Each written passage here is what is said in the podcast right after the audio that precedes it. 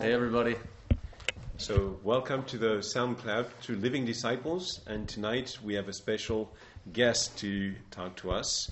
Uh, the topic is uh, our identity as sons and daughters of God, and it's Father Isaac who will be presenting tonight.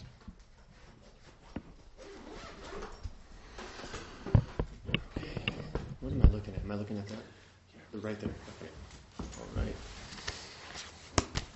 Okay. Touch. What- What's that? Like Oh yeah. yeah. Stool. More on this later. More on the best team in the Premier League later. Um, so I hope you're all doing well. It's great to see some of you. It's great to see all of you that I can see. I see also some black screens as well. That's what I meant by that.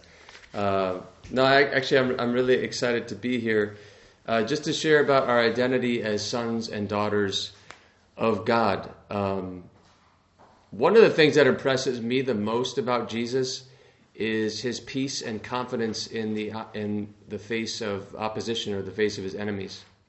So anytime I, I read those conflict situations in the Gospels, I'm just amazed at like his stillness uh, and his self possession and how he's just unmoved in the face of his enemies. Uh, if if any of you have seen The Chosen, um, and if you haven't, this is a spoiler alert, but really you should have, because like, what were you doing in the first lockdown? Right? You've had plenty of time. So uh, I don't feel bad at all. But there's this great scene in The Chosen where um, it's the healing of the paralytic. You know, like the four friends bring the paralytic in and they lower him down through the roof, and it, it's this it's this really uh, uh, intense scene because Jesus was preaching, and then the roof tiles get torn off, and they're lowering this guy. So that's a massive interruption. And then there's some Pharisees literally at the window, like yelling at him, like, you know, tell us who you are and tell us where your authority comes. And like, it's just all this chaos. Like, I feel anxious thinking about it. And he's just, he's just still. And he just watches the guy come down. And then he talks to the, the friend and says, you know, your faith is beautiful. And he's still looking at this guy. And he says, you know, your sins are forgiven. And that, and then the Pharisees flip out more and they're, they're yelling at him. And, and finally, he just calmly looks at them. And it's this moment where he has a word of knowledge and he just starts telling them the words that are in their heart. He's like, I know, right? Who can, who, you know, what man can forgive sins? But to show you that I have the, the authority to forgive sins, then he tells the paralytic to rise up. But he was just so still in that point. He was just so, so peaceful, so confident. Another example is the calming of the storm, right? Uh, he's sleeping.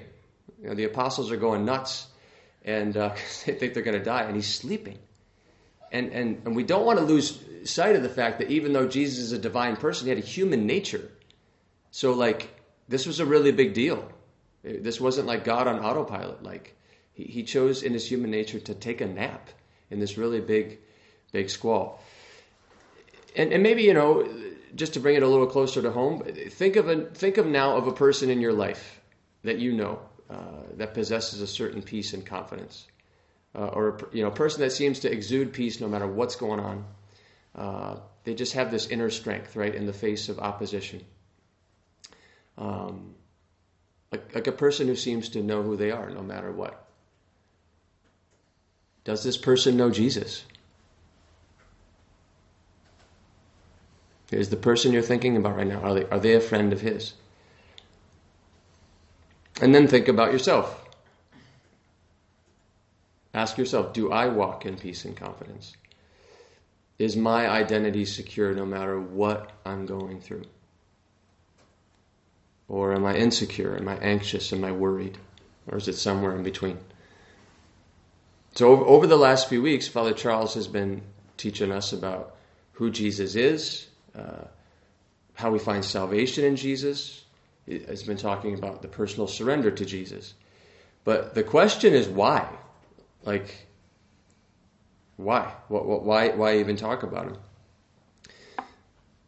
Jesus is the key to our true identity, um, and, he, and he, he he becomes the source of our peace and our confidence and our security. Uh, he's what gives our lives direction and meaning. But this is why. Like we've heard that stuff before, but this is why all that's true. Because Jesus makes us sons and daughters of God. Now, do you know this? And I want you to listen very carefully. I'm going to repeat it a couple times. Do you know that Jesus died on the cross so that you and I could have the same kind of relationship with the Father that he had? Jesus Christ, the Son of God, died on the cross so that you and I could have the same relationship with the Father that he had. That's why we're studying and praying about Jesus. That's why we need a relationship with Jesus. Um, I, I, remember both growing up, but even many, many, many years as a friar.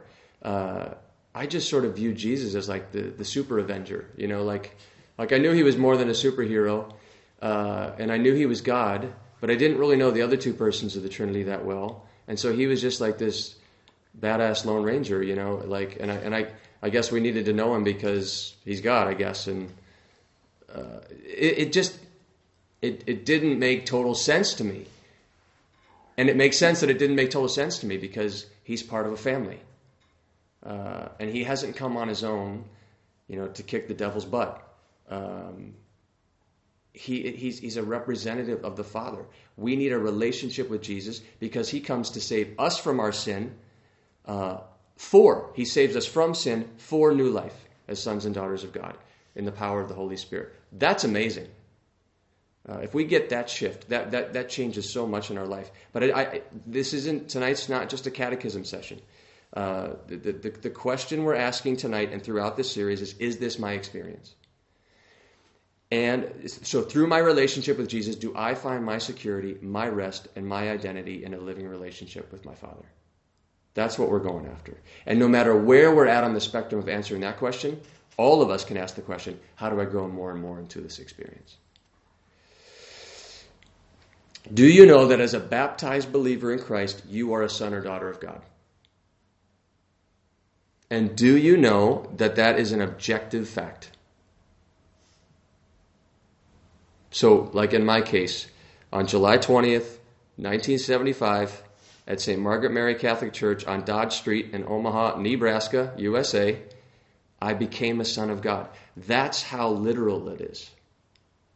The priest poured the water over my head three times and said, I baptize you in the name of the Father and the Son and the Holy Spirit, and I became a son of God. Great job, mom and dad. Okay, that actually happened. Like the scriptures testify to this all over the place. Um, the, we could multiply examples, but 1 John 3, you know, see what love the Father has given us that we should be called children of God, and so we are. Uh, Romans 8, 15 and 16. For you did not receive the spirit of slavery to fall back into fear, but you have received the spirit of sonship, or the spirit of adoption. When we cry, Abba, Father, it is the Spirit Himself witnessing with our spirit that we are children of God. So baptism is not just a nice little ceremony. Like when you got dunked, you got made. Like think of the mafia, you know, getting made, like you're in. That's a big deal. That's an objective fact. But how many of you know that there can be a great gulf between the fact of my sonship and my belief in it, and my acceptance of it, and my living from that reality. Can I get an amen? Amen. Anyone else imperfect out there? No? Okay, there's a couple. Um, so, amen. amen. Go ahead. Yeah.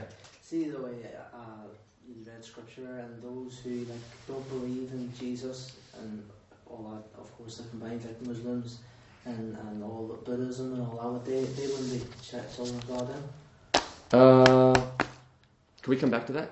Yeah. Hold that thought. Yeah.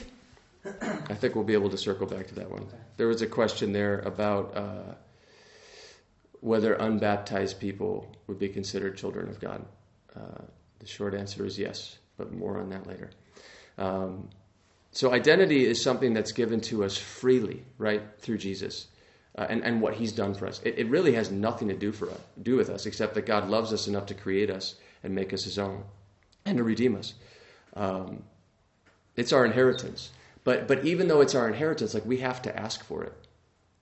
Uh, not beg for it like a slave, but, but, but ask for it like, like a confident son or daughter. Um, knowing that like, like dad is good. And, he, and he's going to want to give us our inheritance. He wants us to know who we are. Uh, the asking is, is him drawing us into, into participation. Um, there's a little line here in the, the very beginning of the Gospel of John. And it says, To all who received him, who believed in his name, it's talking about Jesus, he gave power to become children of God. Those who were born not of blood, nor of the will of the flesh, nor of the will of man, but of God. But I want to focus on that, that word. He gave power to become children of God. Uh, not to dazzle you with Greek, but there, there's something important going on here. That word, uh, you know, giving the power to become children of God, that's in the present progressive. So what that means is, is it doesn't just speak. So we've spoken about the objective fact that I'm a son of God, but there's also this reality that like uh, it's this. It's also a, um, a sense of becoming as well, growing into. You know, again, like like an inheritance. You know, when like the the kings and queens of old, like like they're they're they're destined to sit on the throne from the moment they're this big. Uh, so in a sense, like they're they're a prince and they're already a king, and yet they're not. They have to grow into it. And if they actually don't grow, like if they die, they don't they don't become king. Like so, we've been given this tremendous gift, but but God requires a response on our part. Our whole life is growing into this, becoming uh, sons and daughters, and more and more so. And we do that primarily by faith. Jesus says in John's gospel, you know, they ask him, what the people ask him, what do we need to do to be doing the works of God? And he says, This is the work of God, that you believe in him whom he has sent. And so it's belief in Jesus, uh, not belief in the stuff I do for Jesus or, or for God to earn favorites. Belief in Jesus, who he is, what he's done, that leads me to ask, Lord, Lord, uh, make me who you've created and redeemed me to be. Uh, help me to step into this. What does it mean, you know, to, to ask a, as a son or a daughter, not, not to beg like a slave? You know that passage in Matthew's Gospel, uh, Matthew 7, verses 7 through 11, where uh, Jesus is teaching us how to pray. And he says, you know, ask and you'll receive, uh, seek and you'll find, knock and the door will be open. The original translation is something more like ask and keep on asking, and you will receive. Seek and keep on seeking, and you will find knock, and it'll be, no, I'm just kidding. Knock and keep on knocking. Uh, and it will be open to you. So there's, there's this sense like, um, well, you, I mean, you parents know this better than I do, right? Like, you know, like you give the kid a cookie one day, he's going to come back the next day and ask for a cookie. It's not like, you know, can I have a cookie once for the rest of my life? Like, no, like, this is it's, it's this it's this father son like like like come to me come to me uh, I want to give, but I need you to show me your faith. I need you to show me your confidence. I need you to show me your love. He wants a relationship with us. Everything, the reason we're, so we're talking about identity. Why? Because everything flows from identity. Uh, everything that has meaning in your life. Think, think of like prayer uh, or your vocation or your mission or your ministry. Even the fulfillment of your needs and your dreams and desires. It all flows from identity. That's, that's a key word, that preposition there. From identity. Even prayer. Like we pray from our identity. Even if we're praying to grow in our identity, uh, God wants us to pray from that place. So, what does that mean? It means I go to Him. I may not feel it. I might have baggage in my past. I might, you know, the daddy wounds, things didn't go well at home, hard for me to relate to the Father. I mean, this is kind of another talk, but just to say, okay, that's a reality that I've certainly faced in my life, and maybe some, if, if not all of you, have as well. But that my experience in the past doesn't change uh, the fact that what has been revealed is true. God is my Father. It's like God's love, right? Like how do we know? How do we know God God loves us? The answer is super simple, and it's in Romans 5 8. God shows his love for us in that while we were still sinners, Christ died for us. Period. So if you're ever going through a moment of doubting God's love, just take a crucifix and just say thank you. It, it doesn't matter how you feel in that moment. Uh, that act of faith is so powerful because you're saying I, you're saying this what you did for me in this revelation is, is is greater than anything that has happened in my life, and it's the same with the reality of God's fatherhood. So we so that's why God wants us to begin from that place. And if it's not our felt reality, and if there's a war going on inside of us, that's okay we can just ask Him, okay, Father, you have revealed yourself to, as Father. Send your Holy Spirit. Teach my heart. He, heal my past, heal my mind, so that, so that I can know this with every fiber of my being. I mean, that's a prayer we can pray every day for the rest of our lives. So we, we pray from that place, asking for more of our identity, again, with confidence because, because, our, because Daddy wants to give it. Uh, our, our, vocation, right? Like it, it's a total function of our identity. Um, we're, we're, human beings, not human doings. So it, it begins with being. Uh, and then God's going to invite these beings to, to become doings. Um, and then our, our, our, uh, our mission is, is, is attached to our vocation as well. Um, and all fruitful kingdom ministry flows from identity. There's, there's, two, there's, there's the proper alignment of our identity and the improper one. So the proper one is I am already, like I am a child of God. Therefore, I have all the resources of heaven, and thus I do. But a lot of times in my life, and, and I, I see it in the lives of others as well, we flip that around and we operate under the performance based mentality, which is I do something to earn what God has already given me for free, or what He wants to give me for free. And therefore, I have, what do I have? I have a good resume. So I can like show off the we curriculum vitae. We call them resumes in the United States. Just show that off to God. There you go. What do you think about that, Papa? You know. He's like, what do you think about Jesus and all he did for you? So it's it's I do I do something to earn what God wants for me, so I have a good resume. So then I am. I earn God's love. I earn my identity. And, and God said, no, no. It's, it's I am, I have, you do. You are, you have, therefore you do. So everything flows from this our needs, our dreams, our desires. He's a good dad. Uh, he says in Psalm 37 4, Delight in me, and I will give you the desires of your heart. That's a beautiful verse to meditate upon. So all of, all of the stuff we're talking about, that's what makes up our inheritance. And again, we unlock it through faith. Uh, it, it unleashes this inheritance for us and leads to transformation because it renews our minds. Right, the greatest battle, the greatest battles we go to, are in between the ears. You know, the the battle for our mind. Um, and, and you know, and how many of you know that like Satan can't he can't make you think anything, but he can feed you a lot of thoughts. But how many of you know as well that the Holy Spirit can feed you a lot of thoughts? His, his thoughts are better, his thoughts are more powerful. So, so this is a massive battleground. Uh, but there, and, and there's two opposing forces, and then we're somewhere in the middle. But, but one is much greater. And a lot of times it seems like the other side is winning just simply because we give it too much time and too much attention.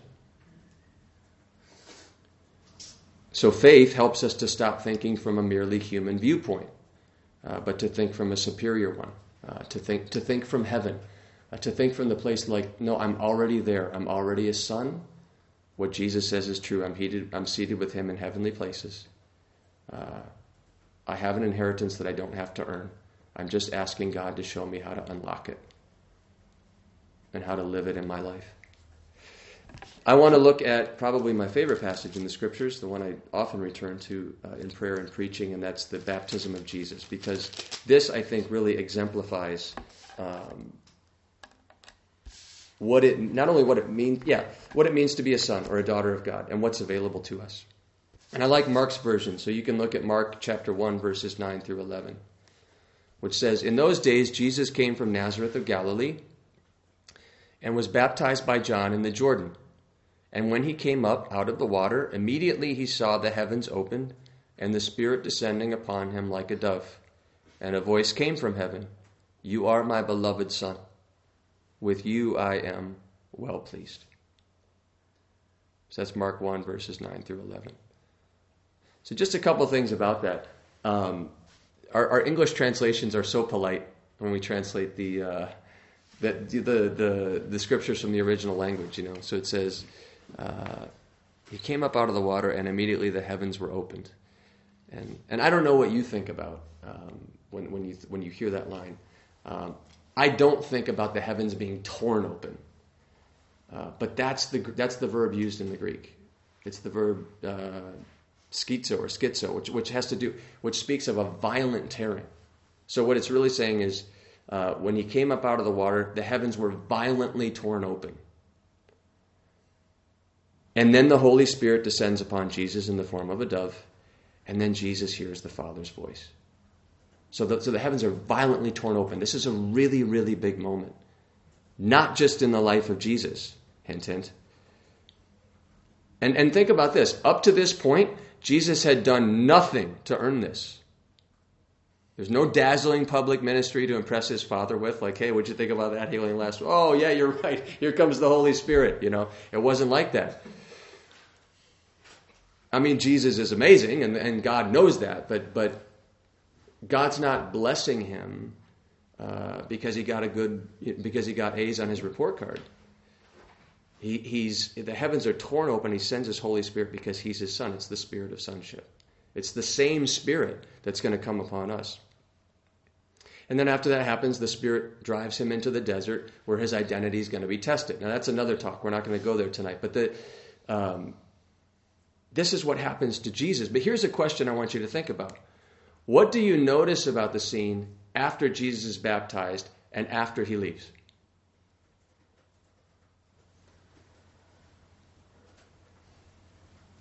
And I'll give you a little clue. What did you notice about the heavens, the heavens that were torn open? Anyone?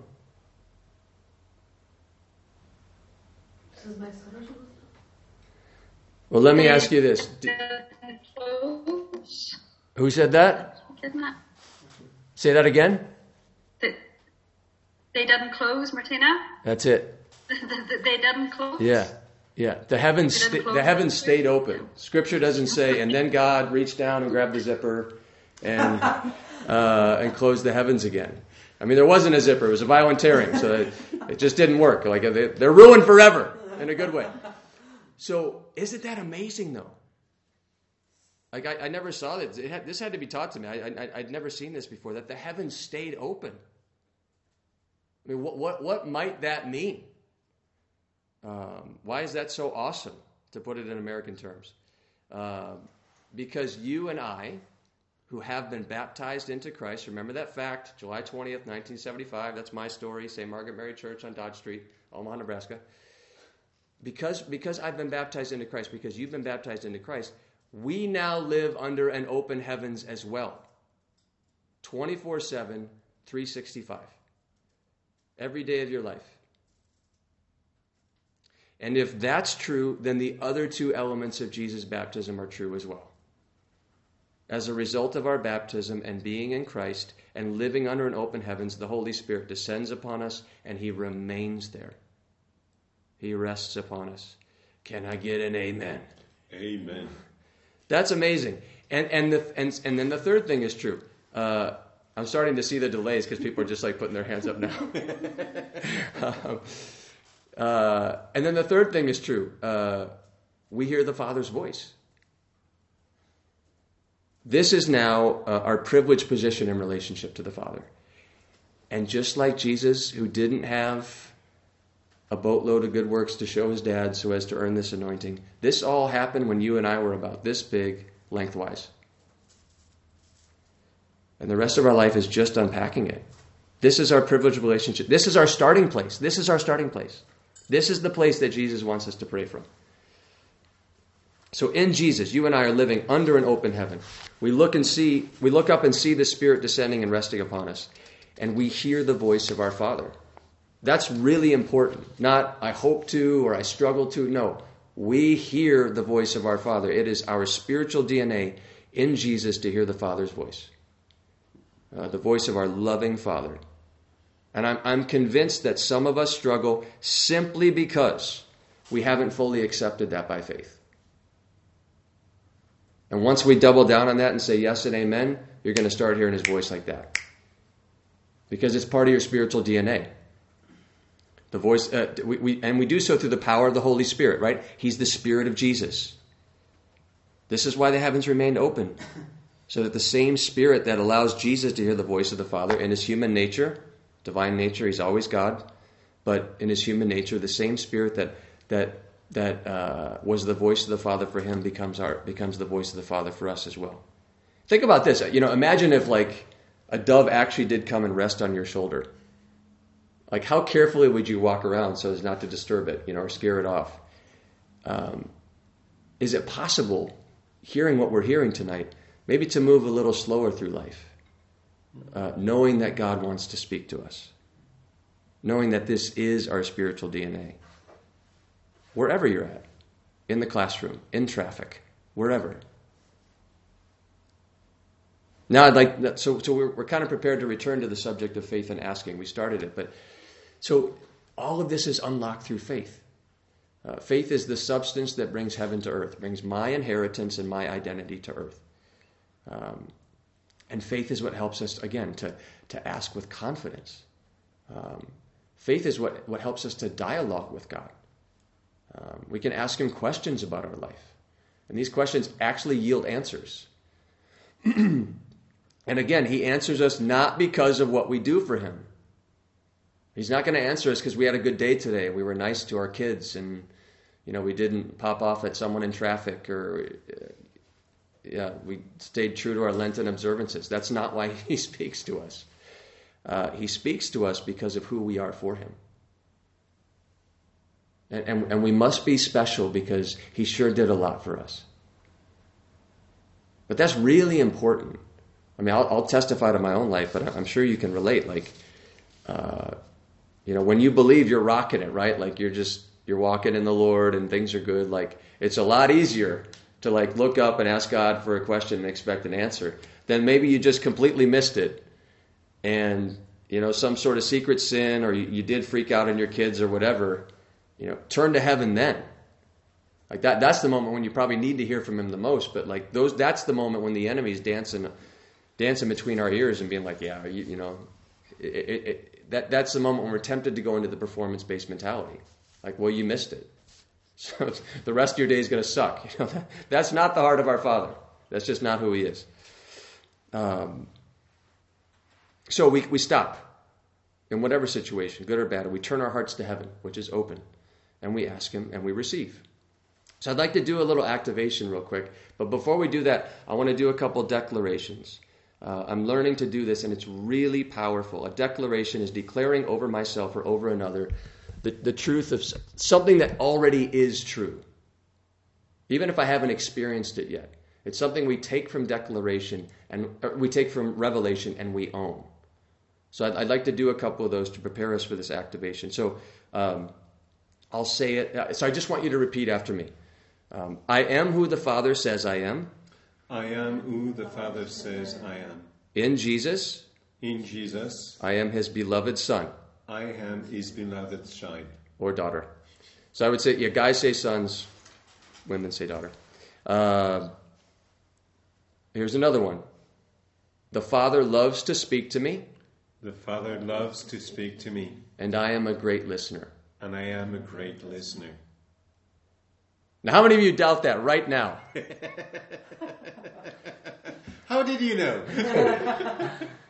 That's okay, but I, yeah, I get it. But but here's here's why you can say that with confidence because in Christ, that's 100% true. That's who you are in Christ. That's your spiritual DNA in Christ. On your own, you're probably a lousy listener. but it, we're not tonight, and the rest of your life is not about on your own right? That's why we need Jesus. Jesus wasn't on his own. So, so in Christ, that's an absolutely true statement. The Father, I, I say it almost every day to myself. The Father loves to speak to me, and I'm a great listener. And when I dial into that, it's true. Here's the third one. Repeat after me. The Father delights in me. The Father delights in me. And I can feel his pleasure. And I can feel his pleasure. As we speak face to face. As we speak face to face. Those are good, right? Like just just think about how that makes you feel when when you speak that over yourself. Uh, it changes you. I mean, there's brain science behind this. We're not doing it for the brain science purposes, but it's nice to you know get the added benefit, right? So it's good good brain vitamins there. But uh, this is really helpful to, to, to own a few of these truths every day and to speak them over us, especially as we're going into prayer. So now just a brief, a brief activation. And Father Columba has done some of this stuff with us in the past, but just to, just to demonstrate, or to let God demonstrate to ourselves that we do hear his voice. So we're going to ask him a question or two. If you want, you can you can write it down or just hear it in your heart. Um, so here's the first one. And he's speaking to his sons and daughters whom he loves, who live under an open heaven. The Holy Spirit rests upon you, and he is smiling upon you right now. He's delighting in you. So we ask him, Father, what do you think of me right now?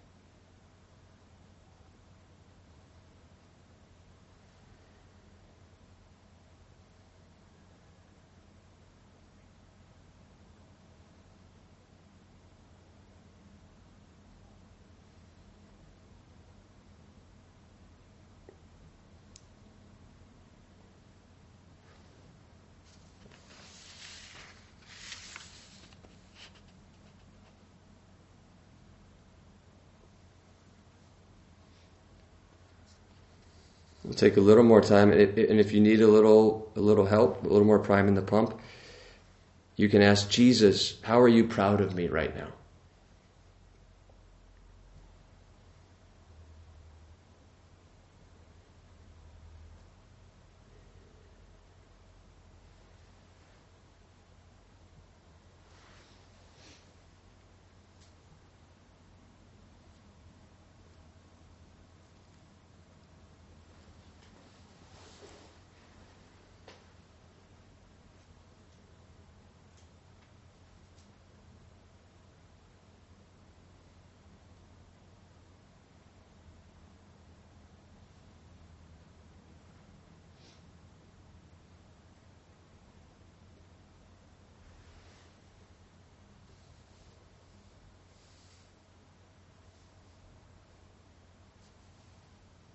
Okay, just a show of hands. Uh, how many people heard from the Lord there?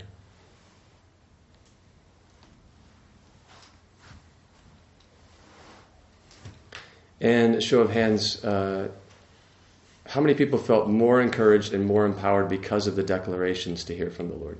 You don't have to raise your hand, just but if it did help, let me know. Yeah, that's awesome. So you do live under an open heavens. The Holy Spirit rests upon you. Think of that dove. He's just like right there. He just wants to speak right into your ear. And you do hear the Father's voice. And, and what you just experienced, He wants that to become a lifestyle. That's why we've been spending weeks learning about Jesus. Because He wants to bring us into this, this dynamic and beautiful relationship with the Father. Dialogue, give and take. You know, he gives, we receive. We give, he receives. So, so the real, so sonship is everything. Uh, you remember earlier when I said, you know, one of the things that impresses me the most about Jesus is his peace and confidence in the face of, of his enemies. Um, even more than that, that's like my second favorite thing about Jesus in the Gospels. But I think my most favorite, I just, I absolutely love it. I get, I get so moved at times uh, when Jesus witnesses openly to his relationship with the Father. And this is what started to shift for me. This is what started to help me realize, like, oh, Jesus is not just a super avenger. You know, it's not like Captain America and Jesus. Like, no, he's not a Lone Ranger. Like, he's totally into his dad. He's all about his dad. Remember when you were kids and you like bragged that your dad was better than your friend's dad and stronger than your friend's dad? Like, he, he is totally here uh, to put his dad on display. Um, so I just want to read just a couple passages. First one's a, f- a few verses. The second one's a little shorter, but just as just as examples. Um, this one's from John five. It says, "But Jesus answered them, My Father is working still, and I am working." And this was why the Jews sought all the more to kill him, because he not only broke the Sabbath, but also called God his own Father, making himself equal with God. Jesus said to them, Truly, truly, I say to you, the Son can do nothing of his own accord, but only what he sees the Father doing. For whatever he does, that the Son does likewise. For the Father loves the Son and shows him all that he himself is doing. And greater works than these will he show him, that you may marvel. That's us. For as the Father raises the dead and gives them life, so also the Son gives life to whom he will. The Father judges no one. He has given all judgment to the Son, that all may honor the Son, even as they honor the Father. He who does not honor the Son does not honor the Father who sent him. He says elsewhere, The Father and I are one. This might be my favorite when Jesus is outside the tomb, outside of Lazarus' tomb, his friend Lazarus, who he waited to let him die so that he could go to his tomb and put the Father's glory on display. And we read in John 11, uh, verse 40 and following. Jesus said to her, says to Martha, Did I not tell you? Right? Because he says, he says, take the, take the stone away. And she's like, whoa, whoa, whoa, whoa, whoa, whoa, whoa, whoa, whoa, whoa, whoa, whoa. Yeah, exactly. Pew. He's been dead like four days. And he was already dying of like a, basically it was like gangrene and taking over his whole body. I mean, his flesh was rotting before he even died. So this was not going to be pretty. Like, and he's like, take away the stone. And she's like, whoa, whoa, whoa, he's, he's gone, man. He's, he's been dead four days. And Jesus says, didn't I tell you that if you would believe, you would see the glory of God? And you can just imagine that moment. like, she's staring at him like, what? You know, but he's Jesus. So, uh, and so they took away the stone. And this is the best part. Oh, I love this part. And Jesus lifts up his eyes and says, Father, I thank you that you have heard me. He hasn't even done anything yet. I thank you that you have heard me. I know that you hear me always, but I have said this on account of the people standing by, that he may believe that you did send me. Now, there's a great uh, private revelation called um, the Poem of the Man God, uh, which, if it's not true, it should be. But, um, anyways, it kind of puts some meat on the Gospels. And, and uh, so it, it, the, it's such a beautiful description of the scene. It's so powerful. And in that, that so we get, we get two verses of a prayer. But the way it's supposedly described by Jesus to Maria Valtorta in the poem of the man God. Like Jesus rests in that place for minutes. Can you imagine that? Like he's gone. It's like ecstasy, communion with the Father, and everyone's sort of looking at him. And you know when like someone's being weird and they're totally lost, then you start looking around at other people like, do you know, you know, check out your man, you know? But he's just like gone. I mean, it's so awesome. I wish I had it here, but it would take too long to read. So he's just lost in his dad. It's so amazing. And uh, and I think they even said like there was joy on his face. Anyways, he comes back to it. Uh, and, and then we're told when he said this, he cried with a loud voice, Lazarus, come out. And, and, and Lazarus comes out, right? He's bandaged and he says, unbind him and set him go free. I got chills right now just even talking about this. This is like, this is awesome stuff. But this is one of my favorite parts of the Gospels because he's so unashamed of his, of his complete love and affection and total reliance on his Father.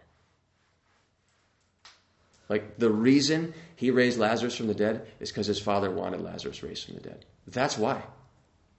It wasn't because he's the super avenger and he could do it.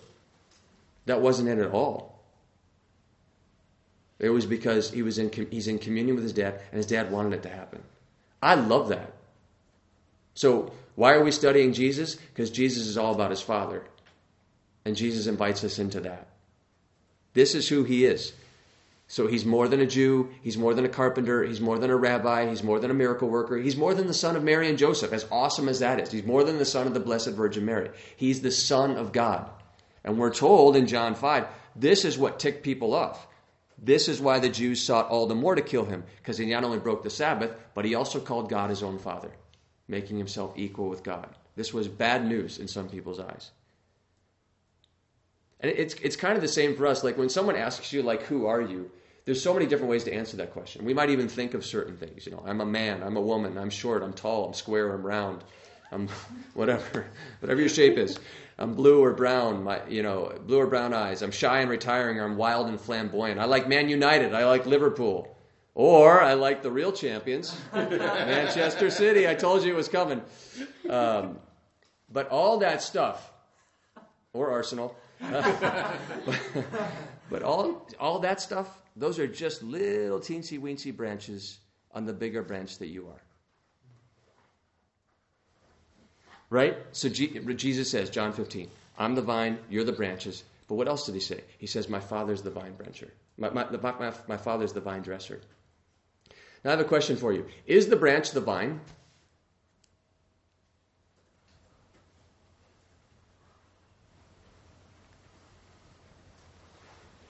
Yes. I mean, Jesus is the vine and we are the branches, but that also makes us the vine.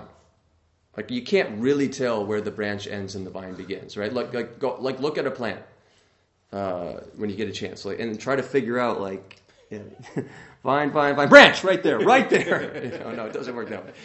Uh, you don't really know. Uh, so so when Jesus is saying, "I'm the vine, you're the branches," he's also kind of saying, "You're the vine." So all this other stuff, you know, again, man, woman, you know, your interest, your personality, your vocation, your occupation, those are just teensy weensy little branches. Those are expressions of the branch or the vine that you are.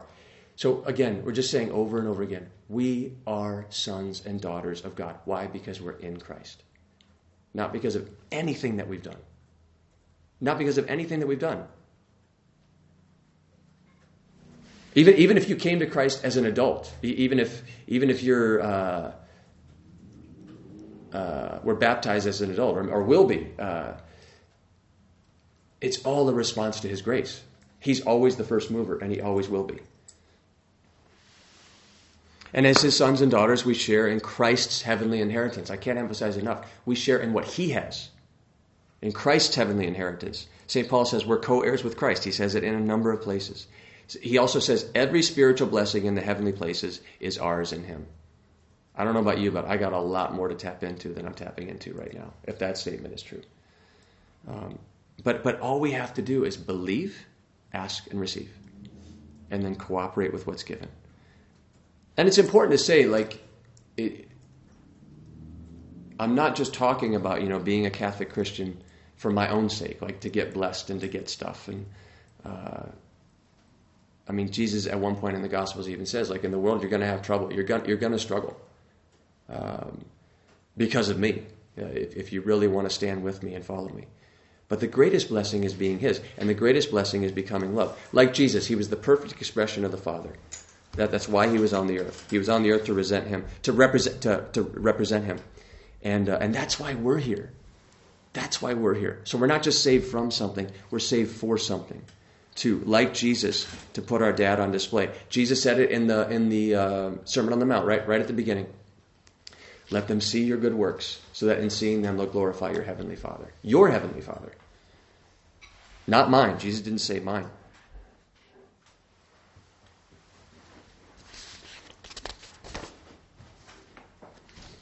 Listen to these words uh, from St. Peter, and then we'll, we'll close up and I'll, I'll answer your question and then open it up to questions.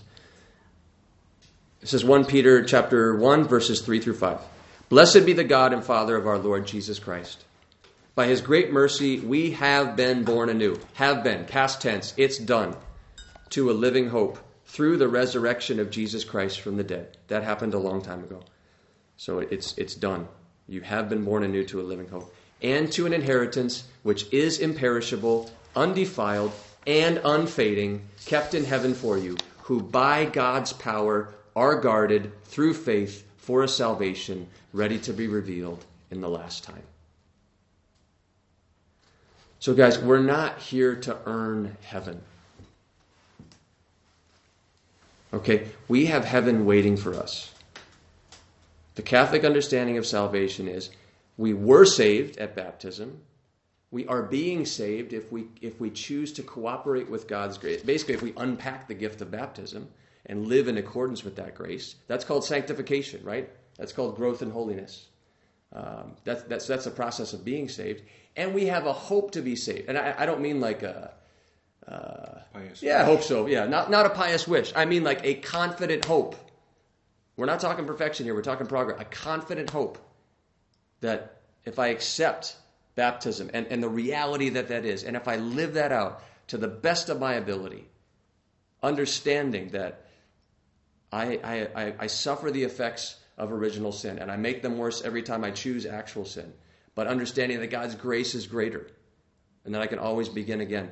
Then, then I have this confident hope that I have heaven waiting for me. This, this, this unfading, imperishable inheritance kept in heaven for me, who by God's power are guarded through faith for a salvation ready to be revealed in the last time. God doesn't want us to lack confidence. He doesn't want us to be presumptuous, but He doesn't want us to lack confidence. He wants us to make it. He doesn't want us to spend our lives trying to earn what He's already given us for free because He wants us to be here to represent Him. You see how we can get distracted? We have heaven waiting for us. We're here to represent our dad and like Jesus, through Jesus, with Jesus, in Jesus, for Jesus, to draw others to him. That's good news. Amen? Amen. Amen. Hallelujah. Um, so, do we do Q&A now? Yeah. Okay. So, uh, just to start off the Q&A session, uh, Christy asked a good question earlier, way, way back, uh, just talking about how... Um, uh, for Catholics, by extension, uh, other Christians as well. The, the, the reality of our uh, sonship becomes, and, and, and, becoming a child of God becomes real at our baptism. Uh, and the question was, if I'm not mistaken, uh, what does that mean for a non Christian? Say a Muslim or a Hindu or just whoever. Yeah, out, someone outside of Christianity. So, uh, I, I, there's probably like two phases to that answer. First of all, uh, any human being walking the face of the earth is here because God loves them. Like there's there, there's no, and it doesn't matter the circumstances of conception, how distorted or horrible. What if, if, if God blessed that moment with the child, He wants that child here. He knew that child from all eternity. Um, so, in a sense, in, in that sense, like he, he's, the, he's the Father, the source of all reality, of everything that lives. There's nothing living that he's not sustaining in perfect love. So, in that sense, every human being is a child of God. Like we we, we, we, we come from God. And, and, and it's his plan, it's his will, it's his desire that we would all return to him. Um, but there's, but as, as, as Catholic Christians, we believe uh, also in the reality of sin and the reality of original sin. And so we, we believe that there, that there was this big mistake uh, made by Adam and Eve, and it really distorted things inside of us. It didn't destroy us. There would be some uh, veins of, of, of, Christianity which believe like that just completely wrecked our nature. We don't believe it was completely wrecked, but it's certainly disordered. You know, so the intellect is darkened, the will is weakened, our emotions are all scrambled. How many can testify to that? Um, and uh, and the relationship between the sexes and relationship between others is is distorted and can become difficult and so on and so forth. Um, so that's a reality. Original sin is a reality, uh, and that's something that even a little baby needs to be saved from.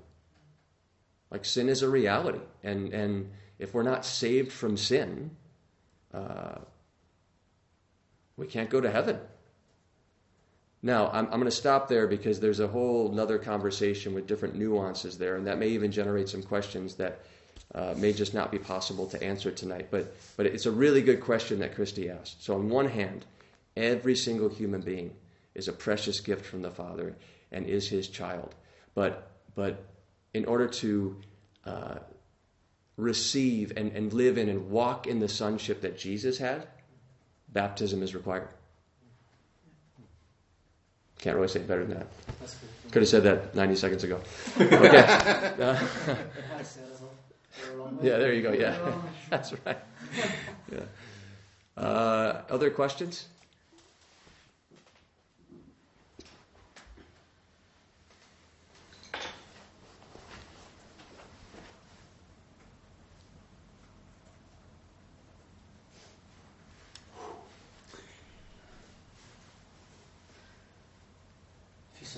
City do you go to heaven?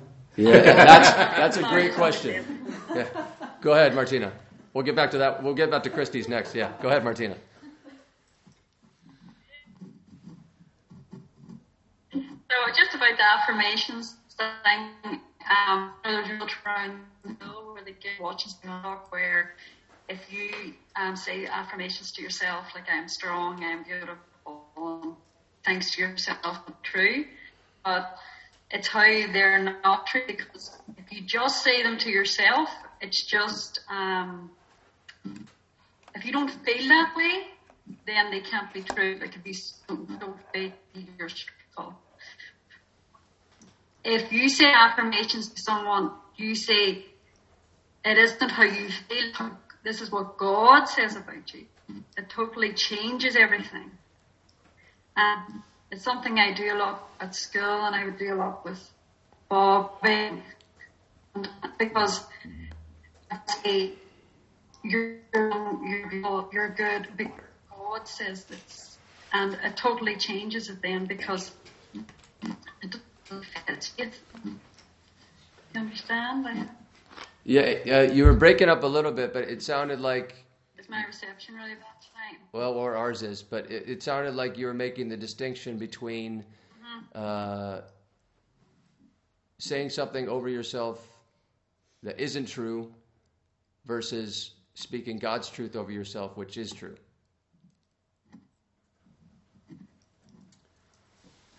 Yeah. The fact is, you say affirmation. You don't feel that way. Going to any right, you know, and Yeah, we say, well, it doesn't matter what you feel. This is what God says. And, exactly. you know, then it happens. Yeah. People It- change through that, you know, because then they will. Yeah. Yeah, sorry, you're, you're breaking up quite a bit, but it, no, it is a good point. Like, uh, and when I say, yeah, I, maybe I can, I can, maybe I said that too flippantly. And, and, and on one hand, it always matters what you feel, right? Like your emotions aren't wrong, even if they're based on wrong Yeah. thinking. Your emotions are just motors; they do what they do. Um, they might be distorted because your thoughts are off or you, you you've been wounded, but uh, so it, it it always matters what you feel, but it doesn't always matter most. Um, and there's a constant temptation in the Christian life to weigh our, to value our experience more than the Word of God, to value our experience, what God has promised and proven to be true. So what declarations do, regardless of how you feel, you know, it, it like let, unfor- I mean, unfortunately, people have experiences in life where they they end up feeling like a piece of you know what, but it's still true that they're a son or daughter of God. Yeah. It's still true that they've been redeemed by the blood of the Lamb, that Jesus considers them the most precious treasure. And, and so I think e- even for someone who maybe has a long runway of healing to go through, even emotional healing, you can still spend some time in that place. Because that's the truth that sets us free. Like it's been massive for me. Yeah, and it's been massive for my own just to like. It doesn't matter what you feel. This is what God says about you, and start to accept what God says about me rather than what I say about me or what other people might say about me. You know, and it's life changing. That it Yeah. really is a key to you know to opening up your relationship with God Yeah. and and, and even having uh, confidence and peace. What you were saying at the start, and to walk in confidence and peace, because you know it's really, really powerful. Uh, like I've seen it, you know, work in my own life so massively, just sort of um, changing what I feel about me and know what God says about me is the truth, sort of thing. Um, which has been massive. Yep. Right. That's a great testimony because it, it, this stuff is for real and it works. Thank you, Martina. It really, really works, and that's why I I that there's things, and not everyone's life's perfect, but I say to them, I, I don't care what lies you've been told. This is the truth about you. And close your eyes now, and I'm going to speak the truth over you, and you know, I hope it resonates with them, but Mm. because I know what it's done for me, so it's just it's. Right. Yeah. Amen. Yes, Father, I just have a question about uh, Romans 8. I think it's 29 uh, to 30. We had to do like a wee exercise one time for this course I was doing, but it's basically about uh, predestination. And I'm just wondering, you know, with that truth that we know that you spoke about tonight, if somebody argues that um, and says that, you know, God predestined who he was going to call to him, how could you even simply, I don't want to use the word argue, but maybe state how that's not the case. So, how? What's not the case? Sorry, just trying to understand what you're. that certain people are predestined. Like, bef- bef- yeah, before he he um, made us, he made some for him, um, so that some people were predestined to be like him or called to him, Mm. and some he made were not. You know, maybe for I don't know what they were made for, but not for him. Yeah. I suppose that's to do with heaven and hell. So it, it's interesting because in, in if you read uh, 20 Romans 8, 29 and 30, this okay, so I have the RSV here, so I'll just read the RSV. It says, For those whom he foreknew, he also predestined to be conformed to the image of his son, in order that he might be the firstborn among many brethren. And those whom he predestined, he also called, and those whom he called, he also justified, and those whom he justified, he also glorified. Um, there's no real indication that he limits the number. Uh, I mean, th- just think about it philosophically. God foreknew everyone. Right, like it, we, it's back to Christie's question. Like Hindu, Muslim, atheist, Satanist, God foreknew everyone that He created. Uh, and this says, For those whom He foreknew, He also predestined to be conformed to the image of His Son. So I'm no scripture scholar, but I think one way of reading that is everyone's foreknown and everyone's predestined um, in order that he might be the firstborn among many brethren. And those whom he predestined, he also called and he justified. But again, there's, there's no limitation on those terms. Like, he, he, he's, he's, he's made everyone, he's called everyone, he's done what he did in and through Jesus for anyone. Um, now we have to respond to that as it's presented to us. Um, but that, that would be the first thing I would say. Like, there's no evidence in the scripture that somebody can point to that would say, well, no, I was foreknown and predestined, but you weren't. Do you have anything to add to that? Well, I think it's it doesn't say every everyone because it depends also on our choice. Exactly. So that's why it couldn't be everyone. That's right. Uh, but in the plan of God, His desire is for everyone. Yeah. Uh, but because of the free will He gives us, uh, well, then uh, Saint Paul rightly say those, uh, knowing that some of us will unfortunately choose differently. That's what I meant to say. I actually taught him that. I taught him that. Yeah. Thanks very much. That's a good explanation. Thank you. Can I ask another thing? Yeah. Well, we're going to go to Christy now. Go ahead. Uh, the way you talked about uh, sonship and you know obviously that links to, rela- to relationship and stuff and uh, I think would it be important to say like well of course um, uh, of course it would be important to say like with your uh, your prayerful piety along with your emotive piety and everything that that alongside your faith hope and charity uh, with like getting salvation like one doesn't come without the other would you say that you can't get to heaven without piety, like prayerful piety. I mean, doing your like Our Lady even said, you know, the, the rosary is is like pray the rosary every day, and you will, and of course other things, but you'll, I'll be there at your death, basically.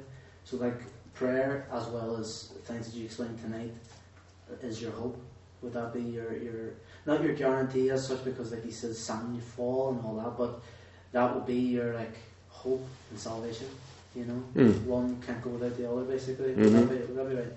Christy's asking a really important question. He's wanting to know if Man City fans go to heaven. The the answer to that question is there's a special room in heaven for Man City fans. It's just a little bit higher than everybody else. No. Uh, so I, if, if I understand his question correctly, um, so in talking about uh, sonship, our relationship with God, and and how that relates to heaven and, and our journey to heaven. Um, yeah, basically, basically wondering about the role of prayer. I assume that's what you mean by yeah, piety. Yeah. Yeah. So, how do we? So, how do we access uh, our sonship and the inheritance that goes with that, which is ultimately heaven? Like whatever, whatever bit of our sonship we experience this side of heaven, it it's all fulfilled in heaven. bodily health, soul health, spiritual health, perfect relationship. It's, it's going to be amazing. How do we access that?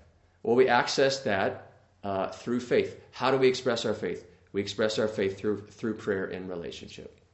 Uh, there's different ways to pray, right? There's you, you, can pray with the scriptures, you can pray the rosary. There's liturgical prayer. There's just talking to God. But yeah, uh, this the package, if you will, of uh, that's given to us at baptism, that tremendous gift, which includes both sonship and my eternal destiny, is is is gradually unpacked, like every day is Christmas with God, um, through through faith, uh, through hope, through love, um, which are grown through prayer and then expressed uh, through living action. Does that does that sort of get at what you're talking about? Yeah, like how yeah. So like uh, yeah, just one like I'm thinking about one can't go without the other. Like you must pray in order to get to heaven. Would that because you can't just say I, I know I know I'm going to heaven, so I don't need to pray. So I, I know there's people that say just because they believe mm. they are guaranteed heaven, but that's a bold statement. Mm, mm, mm, mm, well, one aspect to that for me is uh, that means uh, they're not looking at living in the kingdom right now. They're just saying, "Oh, that will come later. Right. Let's worry about that later." Right. Whereas we are called to live in the kingdoms of uh, kingdom of the Father right now. Yeah. That's what it means to live in, as sons and daughters of the Father. That means it's for now already, not to the full, but for now already, and that in itself requires that relationship with the Father. That's the only way to be yeah, in His yeah. kingdom, to be in in His embrace. Uh, so uh, now that's to me that's where, where prayer comes in. Okay. So living in the kingdom already now is impossible without that relationship, yeah. which is prayer. Uh, now, as as Father said at this, uh, Father Isaac said at the very start, we we don't. There's nothing we do that will earn us heaven. Not even prayer. Okay. Not even prayer. Uh, but prayer allows us to already has a, have a foretaste of it yeah. right now. Yeah. Yeah, and if you're not li- living in relationship with God on earth, just a second here, just one more thing. If you're not living in relationship with your and God on earth, you're you're you're you could be tempted to look at heaven as sort of like, uh, you know, like a resort, right? Like Tenerife. Versus, if you are living a relationship with God, what are you looking at heaven like? There are many rooms in my Father's house. You're going home to Dad's house. Like you're going home to stay.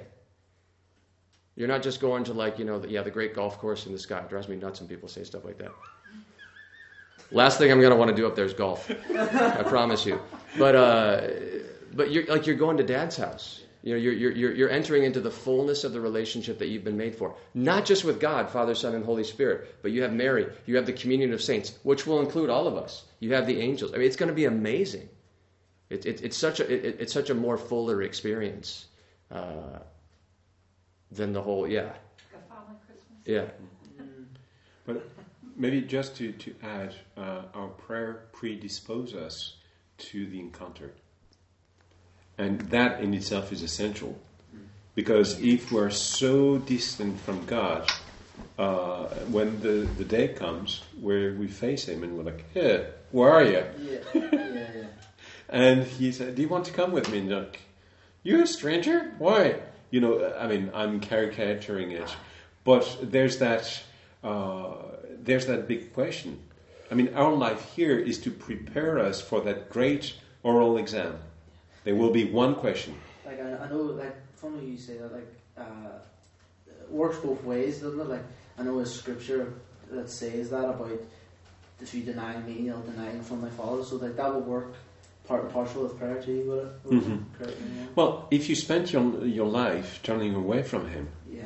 Well, you know, as a, as an athlete, if you keep doing the same thing, yeah, yeah. Well, when the crucial time to come, that's what you'll do without thinking. So if you keep turning away, well, at the great oral exam, with the one question, do you want to come with me? And you're practicing, no, no, no. Mm. Well, well the danger is sorry, so many questions there. Do apologize. No problem. That's good questions. Uh, Yes, Magella. Is it a wee bit like um, where you know many of us like we know all of this in our heads, but we don't allow it to get to experience it in our hearts.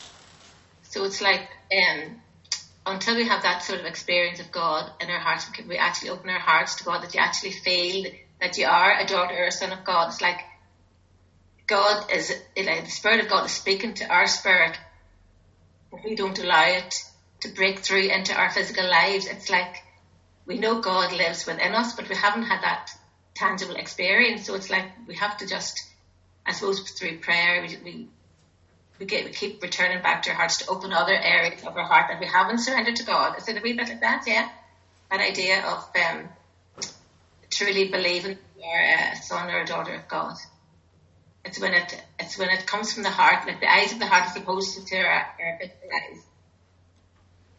Yeah, and I think that happens about 1,571 times throughout your life.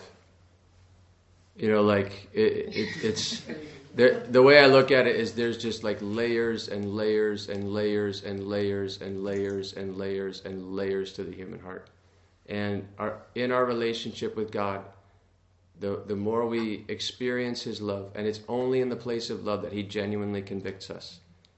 Uh, that that he just is just you peel off another layer, you peel off another layer, you peel off another layer, and you're just peeling off stuff that you don't need, but you finally see that you don't need it, and you're finally willing to let it go, and just more of His love is pouring in. But yeah, like the experience that you're talking about, Magella, it's not a one and done. We can have these amazing experiences, right? These encounters with His glory, which are incredible.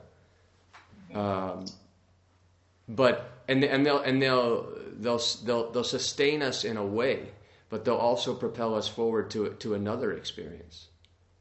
And in the in between stage, when you when you talk when you go in between those encounters with glory, that's where the transformation by the renewal of the mind is important. We need both. We need encounters with His glory to be transformed, but in between, we also need to be transformed by the renewal of our mind, and that sets us up to receive more. It's not earning it, but it does prepare our hearts to receive more of Him. Um, because the, yeah, the more we see, the more we believe, and the more we believe, the more we expect to receive. That's just how it works. Think I always one of the most helpful ways to think of faith is vision. Faith is learning to see reality as God sees it. From the top down, and he sees everything and he sees all the possibilities, and he is not dismayed by any of the stuff that we're dismayed. Doesn't he hates evil, but he doesn't freak out in the presence of it like, "Oh my God, I'm powerless and I'm despairing." He he knows what he can do if we'll just get out of the way and let Him. In so many of the situations, in all of the situations that we're in. Yeah, very good. Yeah. The word I keep getting to is commitment. I really think that you're talking about the in between times. Mm. We do have these lovely, amazing experiences with God, but it's the everyday I'm going to commit to giving every day to God. Everyday prayer, everyday trying, thinking about God, reading the Bible. You know, He rewards that, and it is a process then, isn't it? You feel yourself growing and growing and opening up more. Yeah, and what's the and Martina and I would ask everyone like, what's the key? I want you to ask yourselves right now, what's the key to commitment? What's what's the one thing that helps me commit most to God? Trust. I would say trust. Yeah, but where is trust born from? Okay.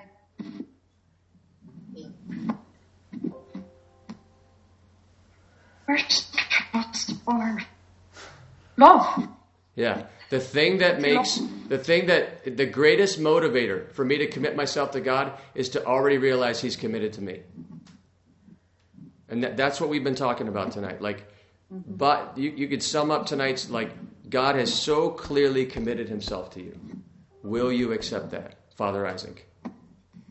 Will you finally, you know, let your guard down and stop trying so hard and stop trying to earn what I've already done? Will you just accept it? Will you just let me love you and let me lead you? There's no greater motivating factor for uh, for a commitment to God than recognizing His commitment to me. There was a a guy. uh, he's no longer alive, uh, Christian evangelist. His name was Brennan Manning. And he got accused once because he, he just preached the love of God and the mercy of God over and over again. And, and, and someone, and someone said, uh, what, what did they say? Um, oh, you're giving people excuses to sin. He said, I'm giving them the only real excuse not to. And that's God's love and mercy.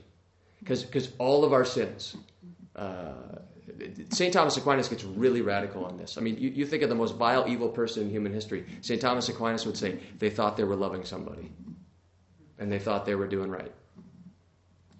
Now, I'm not even sure I agree with that, but, but I, I appreciate the radical point that he's making.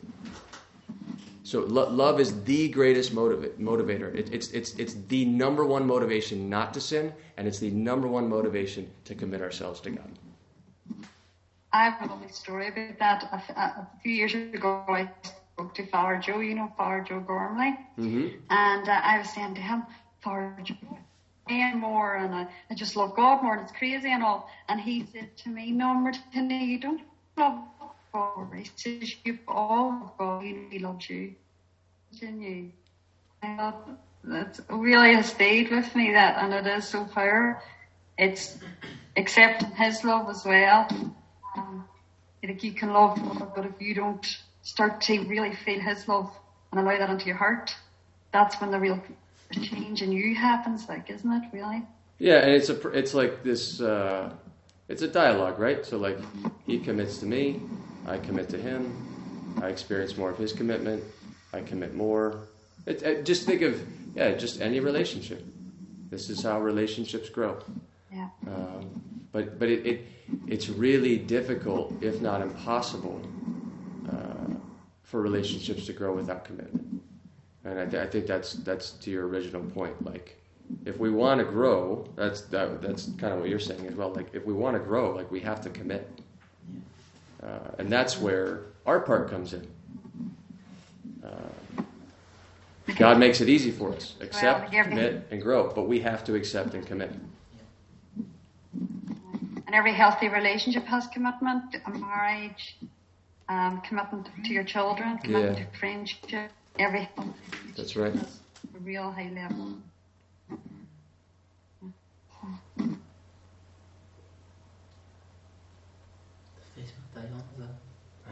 Well, the battery, the, the cable is faulty. Uh, well, we'll say goodbye to our friend on the SoundCloud. Thank you for joining us. And, uh, Bye. We'll I'm waving at next SoundCloud. Bye, SoundCloud.